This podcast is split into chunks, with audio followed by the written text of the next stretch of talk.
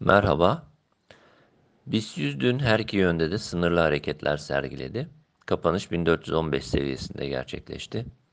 Endekste direnç bölgesi olarak değerlendirdiğimiz 1430-1440 bandı gün içerisinde test edildi. Bu bölgede 21, 50 ve 100 günlük ortalamaların toplandığı bölge olarak görülüyor. Nispeten güçlü direnç olarak belirtilebilir. BIST 100'de saatlik periyot için ortalamalarda yukarı yönlü değişimin 1430-1440 bandının yeniden yukarı geçilmesiyle sağlanması ve bu durumda ancak yeni bir iyimserlik sürecinden bahsedilmesi mümkün olabilecektir. Bu band altındaki hareketin devamı ise zayıflama ve sınırlı tepki süreci olarak görülebilir.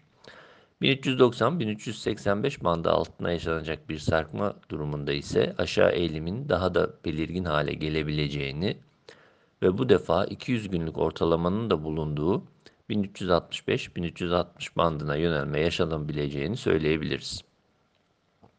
Endekste 200 günlük ortalamanın da bulunduğu bu bandı daha güçlü bir destek bölgesi olarak değerlendiriyoruz.